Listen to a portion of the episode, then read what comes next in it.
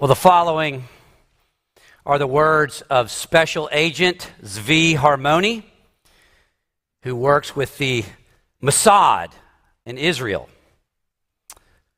On May 4th of 1960, I boarded the 203 bus in Buenos Aires, and immediately I feared that I had made a very big mistake. Ricardo Klement, he was already on the bus. I was hoping the bus driver would not ask me any questions and therefore expose my foreign accent. Fortunately, I put down my four pesos and there were no questions. Shockingly, unbelievably, there was only one open seat on the bus, and it was directly behind him, just inches away from him. I was now sitting. And I thought about the man he was in his former life. I thought about my aunts, uncles, cousins, nephews, nieces, all of whom, everyone, had their lives taken. I thought about all my friends who had lost so many of their families in the evil plan that this man, who was sitting right in front of me, carried out. But then I thought about one other thing. This man, who had taken the lives of millions, was now found. And 15 years after the war, and literally on the other side of the world, justice had finally caught up with him, and it was coming. Only this man's name was not Ricardo Klement. The name of this man was Adolf Eichmann. Adolf Eichmann was the architect of the genocidal policy in Nazi Germany known as the final solution. The final solution was the plan to develop and cultivate a number of concentration camps and exterminate millions of people, and that's exactly what they did. After Eichmann was captured in Argentina because he had fled there after the war, he was taken to Israel, of all places, where he was tried, and on June 1st, 1962, he received capital punishment. Well, the news, it absolutely reverberated across the entire world. Jews and other survivors who had endured unimaginable suffering found solace knowing one of the designers of the destruction of their people was finally meeting the justice he deserved. It was a moment of closure for some and a chapter of euphoric celebration from others. Now, typically, we're taught not to celebrate in the demise of our enemies.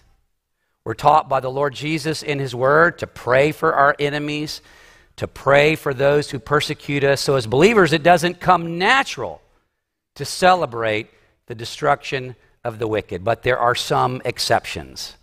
And I think in the case of Adolf Eichmann, there was some legitimacy to celebrating his demise. The same sentiment is reflected in our passage today in Revelation 18 as we see great rejoicing, tremendous rejoicing at the fall of Babylon. Look with me at verse 2. Fallen, fallen is Babylon the Great. That statement is made with joy and celebration and thanksgiving. Finally, after all of these years, Babylon has fallen. Fallen and ended is everything in our world that opposes the Lord Jesus Christ, His gospel, His kingdom, and His church. Finally, she has met her end. Beloved, with that in mind, let's stand for the reading of God's word as we are entering the descent, if you will, from our plane. We're entering the descent of our series through Revelation. We probably have two or three more sermons to go in this amazing book, and then we will shift into a prequel of what's coming in the fall. But for today, our attention is Revelation chapter 18, verses 1 through 8. Remember, beloved, these are the very written words of God.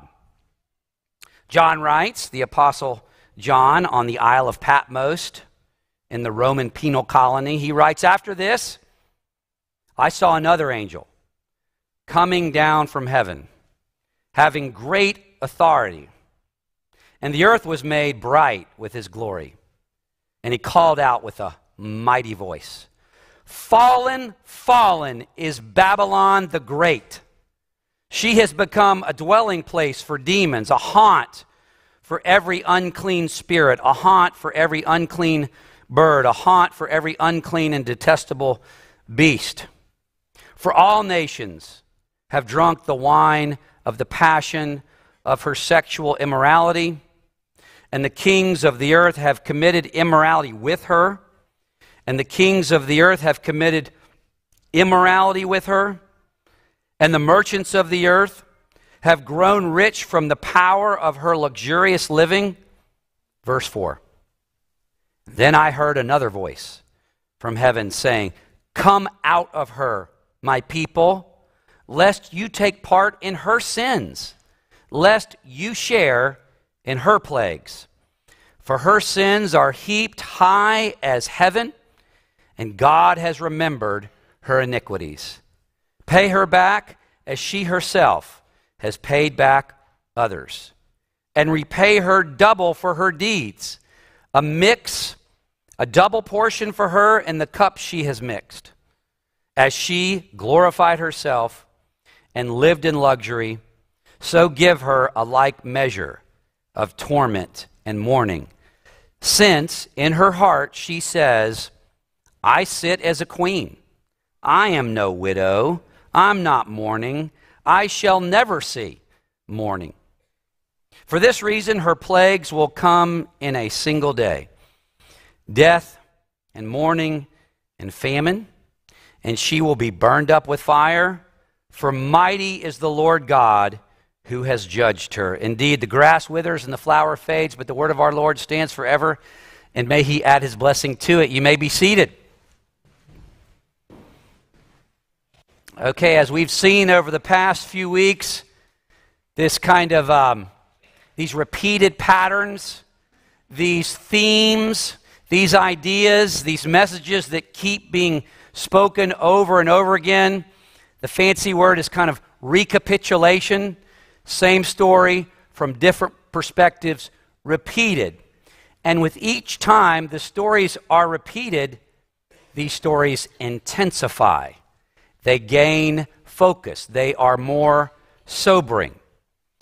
This is talking about the demise, the great judgment of the world. Look with me at verse 1. John writes after this, I I saw another angel coming down from heaven having great authority and the earth was made bright with his glory and he called out with a mighty voice, fallen, fallen is Babylon the great that is a, an event that marks great celebration. She has become a dwelling place for demons. This is what's happened to her at the end.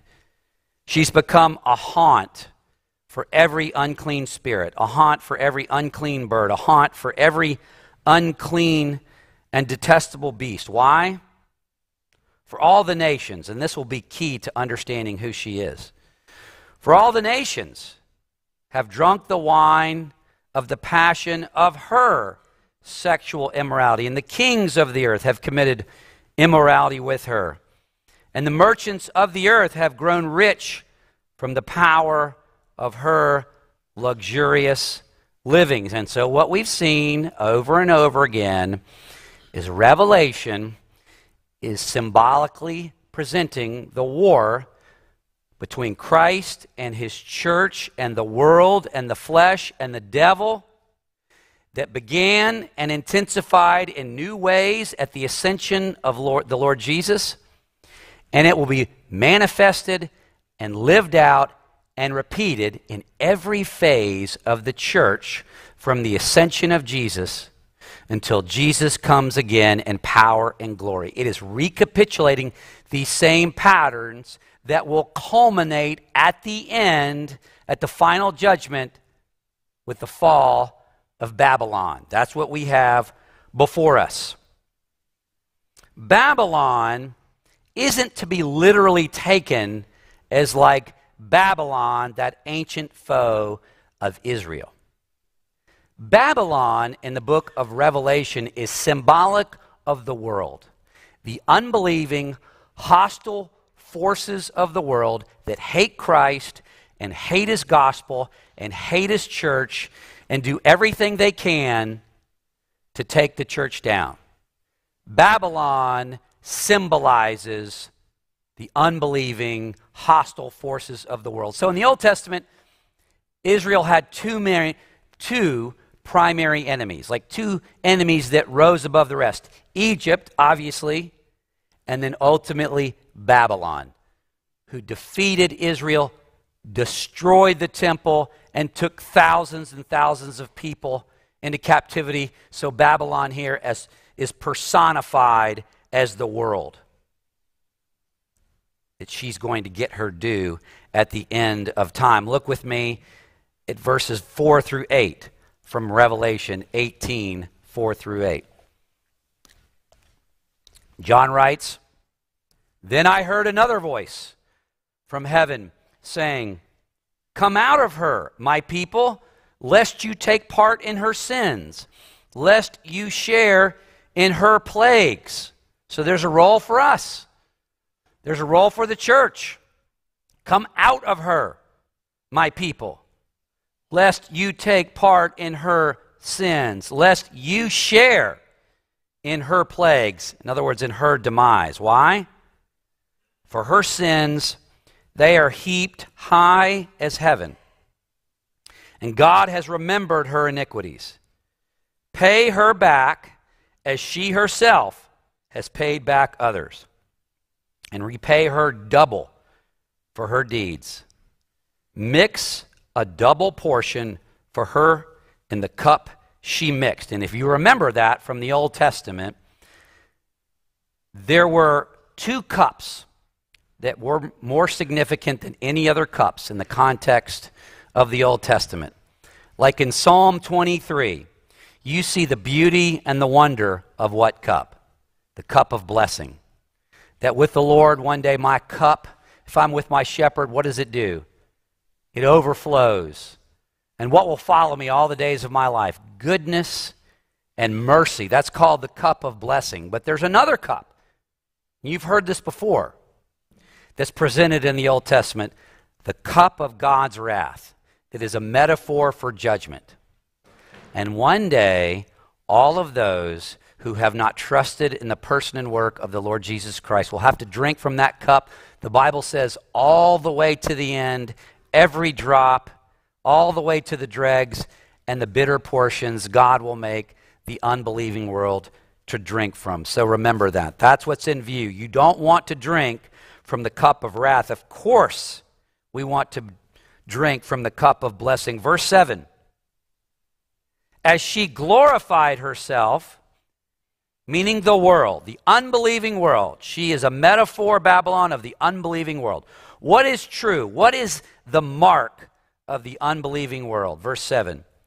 She glorified herself and she lived in luxury. So give her a like measure of torment and mourning, since in her heart, she says, in other words, at the bottom, when all is said and done, this is the attitude of the world I sit as a queen.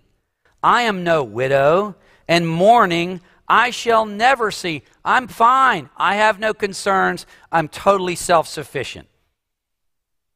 Verse 8 It is for this reason that her plagues will come in a single day death and mourning and famine and she, the world, will be burned up with fire, for mighty is the Lord God who has judged her.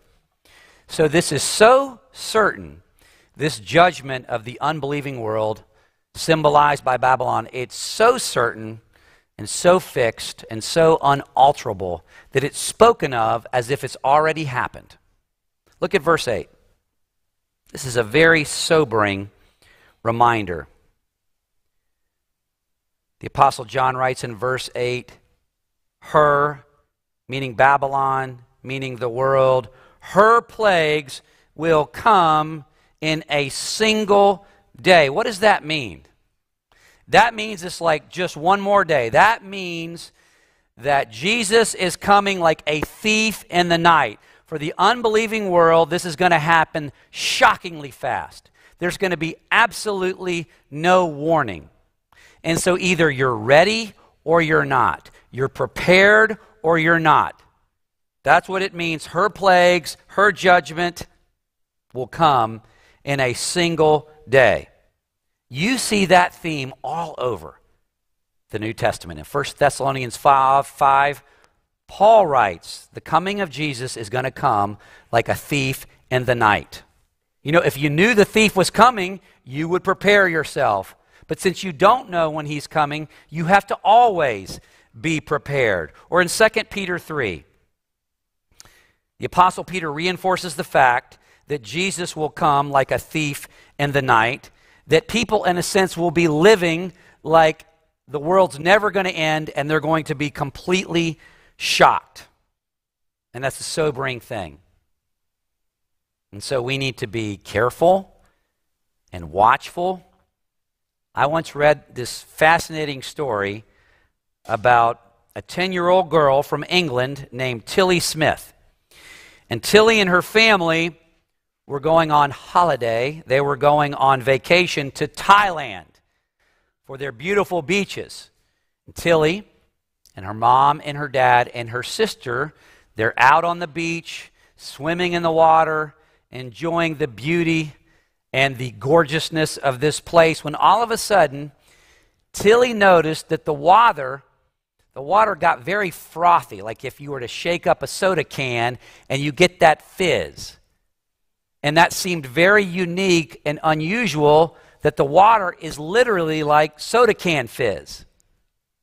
And then all of a sudden, she saw the water go out like it was taking a deep breath.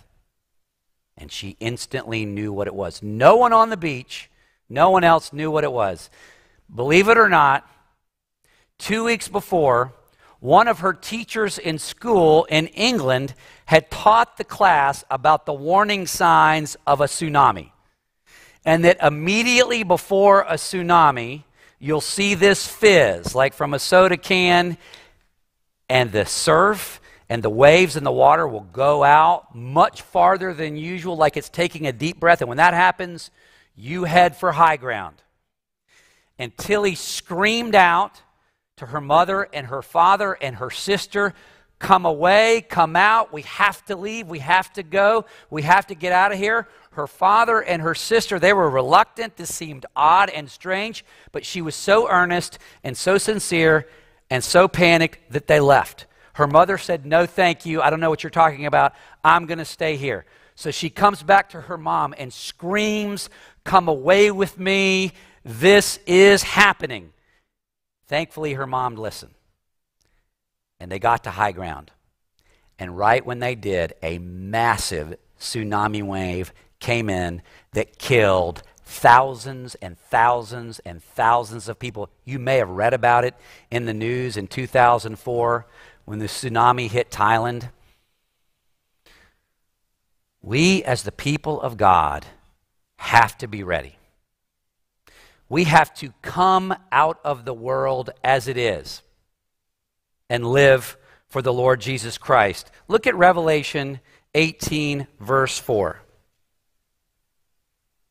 This is the key theme of the chapter. Not only is Babylon fallen, she's judged, she's going to meet her end. That's true for them, but this is true for us. Just like just like Tilly calling out to her parents, like, you know, judgment's coming, doom is coming, we've got to get out of here. Then I heard another voice from heaven saying, Come out of her, meaning Babylon, the world. Come out of the world, as it were, my people, lest you take part in her sins, lest you share in her plagues or her demise. Now, this is fascinating. What did we say about the book of Revelation? What's the relationship between the book of Revelation and the Old Testament? Almost every passage in the book of Revelation has an Old Testament precursor Every passage in Revelation is alluding back to something in the Old Testament. This theme about come out, come out from the world, come out from where you are and live for the Lord is all over the Old Testament. What did God command Moses to do? He command I'm sorry, Noah. God commanded Noah to do what? To build an ark so that he and his family could do what? To come out of the world and seek safety and refuge in the ark because the flood waters, the tsunami waters were coming. The rest of the world thought what about Noah and his family? That they were crazy, they were out of their mind, this seems ridiculous. Noah was called out of the world into the ark and he was saved. And it just builds from there. What about Abraham? Now, this is fascinating. Where was Abraham when he was called out of his nation to go to Canaan? Do you remember in the Old Testament? Genesis 12. He was called to leave Ur of the Chaldeans. That's a fancy way of describing ancient Babylon. You think about this. Here we are all these years later, and the very country that Abraham was called out of so that he could receive the promises of God was ancient Babylon, the enemy of the Lord's people. And if you know the story, Abraham is called out of Ur. Did Abraham get up and just go right to Canaan, the promised land? No. Where did he stop? He stopped in Haran because it's very difficult to leave the world.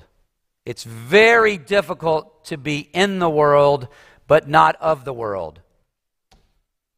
Think of the genius of the Holy Spirit, who had all of these truths embedded from the very beginning. Yahweh God Almighty had to issue a second call, according to Genesis 1, to Abraham to come out, to come out of your comfort zone, come out of where you find things familiar and come to the land of promise, which was not easy and is never easy. Genesis 19, God called his nephew Lot to come out of where? To come out of Sodom, which ultimately he did. But what about his wife? She's unnamed. Her heart was divided. She looked back. She didn't want to leave. And she turned to a pillar of salt. What about and again, it just intensifies, it becomes more clear. What about Exodus 3? What did God say to his people when they were in Egypt? What did he call them to do? He called them to come out of Egypt. He sent to them a deliverer. Okay? And when things got tough and difficult, what did the Israelites say to Moses? When things got really hard, Pharaoh oppressed them, he held them even down further. What did the people say to Moses? Um, no, thank you. We're fine here. We'd rather be here. Then, when they get emancipated, they're in the wilderness, under duress in the wilderness. What did they say to Moses? What was their complaint? Life was better back there. We had meat in our bellies, water we could drink. We want to go back. Even as God's people, it can be very difficult to not be of the world. It can be very difficult to not love the world too much. And it's extremely difficult to know when that's happening. We don't have like some Geiger counter, okay, that would start sounding off every time we love good things too much. You know, don't you wish it was that clear? You know, I mean, we have the power of the Holy Spirit who convicts us, but sometimes what can we do with our hearts? We can harden our hearts, we can callous over our hearts. The hardest thing we will ever do in this life as believers is live in the world, engage with the world, but not be of the world. Isn't that a tension? Do you feel the tension of that? If you don't feel the tension of that, then that means that you may be a part of the other world. Because all Christians should be so convicted at points with You know, should I buy this? Should I buy that? Do I want this promotion too much? Am I too concerned about where I graduated from college and the degree that I earned? Am I too concerned with how much money I have in my bank account? Am I too fixated on what I drive? You know, these things are difficult. It's a challenge. You know, the themes continue in the Old Testament. When Herod was seeking after Jesus' life, where did Jesus and his family have to flee? Where did they have to flee? Egypt. And what did God, through the Holy Spirit, do to Jesus and his family when the threat was gone? He called his son out of Egypt. That's the call for today. Out of Egypt, I've called my son, Matthew tells us. Hosea tells us. Out of the world, I have called my son. So difficult. Think about Israel and Babylon in the Old Testament, 586 BC. Israel gets totally destroyed. The Babylonians come in, destroy the temple, take tens and of thousands, maybe 100,000 Jews into captivity in Babylon. 70 years later, when God said to his people in Babylon, Come out, what did the people do? the vast majority, probably 90% of the Jews, stayed in Babylon.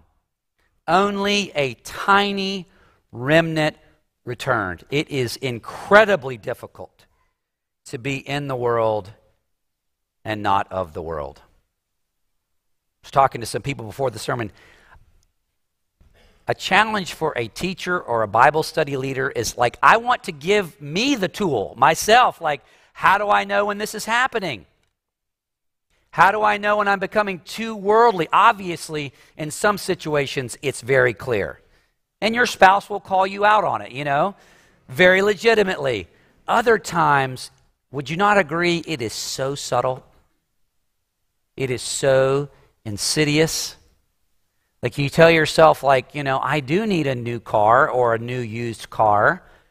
Um, my current car is unreliable. You know, I need a car that's safe. I want my children. I mean, as parents who are maybe trying to help their children get, you know, cars for the first time, I mean, as a parent, what are you concerned about? You want an airbag in every part of that car in the side panels, up front, in the back. You want it everywhere. You want their car like to be one of those big balls, like you know what I mean, when it gets run into. And that's not cheap, is it? They don't give those kind of cars away. You think, am I indulging my children? Am I being too worldly? I want them to be safe and protected when they drive to college. I wish I had the answer to these things. You know, should we join clubs or organizations? Should we play tennis a lot, you know? Should we play golf a lot? Should we fund our hobbies? Should we buy, you know, vintage cars to rebuild? Should we give all our money away? I got a lot more I could bring up, you know? Do you feel this? I feel it greatly. I feel it every day all the time. Here's the essence, I think. But the passage tells us the barometer for worldliness. That if you if you're working on this one thing, then sanctification and holiness will follow. If you realize and internalize this one thing, then over time, you will not want to be like the world. You'll see the world for what it is. You'll want to minister to the world because that's what Paul said in 1 Corinthians. I'm not telling you to leave the world. You know, I'm not telling you to not be around unbelievers, then you'd have to leave the world. No, no, no, no. I want you there. I want you embedded there. But I want you to live for me there. Look at verse 7, and then I'll close with this. What is the baseline bottom line, foundational heart attitude of the world. This is what we should be asking ourselves you know, after the sermon, after church, later this week. How much of this attitude is true in us? Here's what the world says in verse 7 In her heart, meaning this is who she is, in her heart, Babylon, the world, she says, I sit as a queen. I am no widow. I don't have any needs, and mourning I shall never see. I have no needs. I'm just fine.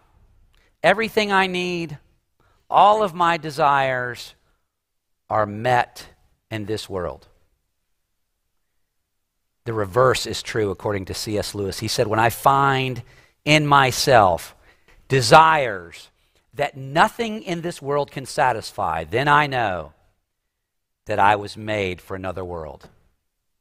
Brothers and sisters, remember, as beautiful as this world can be with children and wives and family and parents and jobs, don't forget this is not our home. This is not our final destination. We are on our way to the promised land, and that should inform everything we do and how we live. Let's pray together. Our gracious God and Father, we thank you for these timely reminders. If I'm honest, Heavenly Father, I am all too often in the world and just like it. If I am honest, oftentimes for David Ray, my life is indistinguishable from the unbelieving world. Father, convict me of the many ways that I express this. Humble me. Show me my need for the grace of God in Christ Jesus. Give me eyes to see where my priorities should be. Give me spiritual eyes to see what really matters. Help me to understand where my true home, my ultimate home is, and help me to live for that world Holy Spirit of the living God, don't do this only for me. Do it for everyone in this room. We pray this in Jesus' name. Amen.